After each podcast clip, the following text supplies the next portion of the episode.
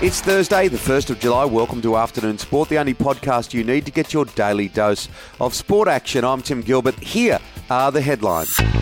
Nick Kyrgios survived a nasty fall on his way to winning his rollercoaster five-set first round Wimbledon clash with 21st seed Ugo Humbert. Kyrgios and his opponent returned to court number one to complete their match that was suspended at 11 p.m. local time on Monday night due to Wimbledon's curfew. In the end, it was Kyrgios getting home 6-4, 4-6, 3-6, 6-1, 9-7. North Melbourne has reportedly offered GWS Giant star Josh Kelly a massive $8.8 million deal to join the struggling Kangaroos from next year.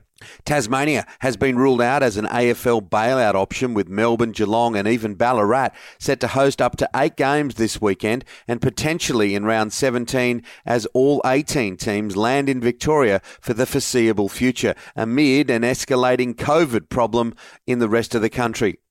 The NRL has come down hard after a series of COVID rule breaches, slapping the Canterbury Bulldogs and Cronulla star Josh Dugan with a combined $75,000 in fines.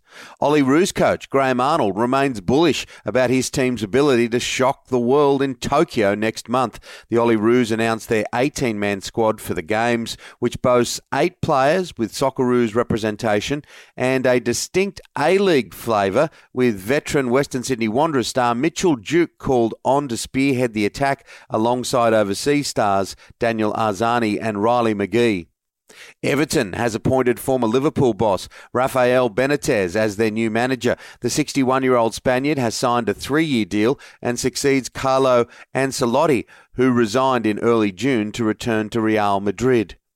One of the most anticipated sporting events of the year has been cancelled with the much publicised fight between Tim Tszyu and Michael Zarafa on July 7 called off due to COVID 19. Zarafa, who's based in Melbourne, raised concerns about the health and safety of the fight. Conor McGregor showed off his bulging biceps as he shared pictures of his impressive physique on Instagram. He is getting into the best shape of his life as he prepares for his trilogy bout with Dustin Poirier at UFC 264 next month. And defending champion Tadej Pogacar claimed a dominant time trial victory on stage 5 of the Tour de France. The 22 year old finished the 27.2 kilometre course in 32 minutes. That's 19 seconds quicker than Stefan Kung in second on the day. That's it for the afternoon sport headlines. Make sure to join us for our deep dive show released in the afternoon, Monday to Friday, where I'm joined by my co host and former Australian cricketer, Shane Lee. Today on the show, we have former Australian cricketer Brad Hodge, former pro tennis player Jaslyn Hewitt looks at Wimbledon, and of course, he was there, State of Origin star for New South Wales, Damien Cook. Follow us on your podcast app now so you don't miss it.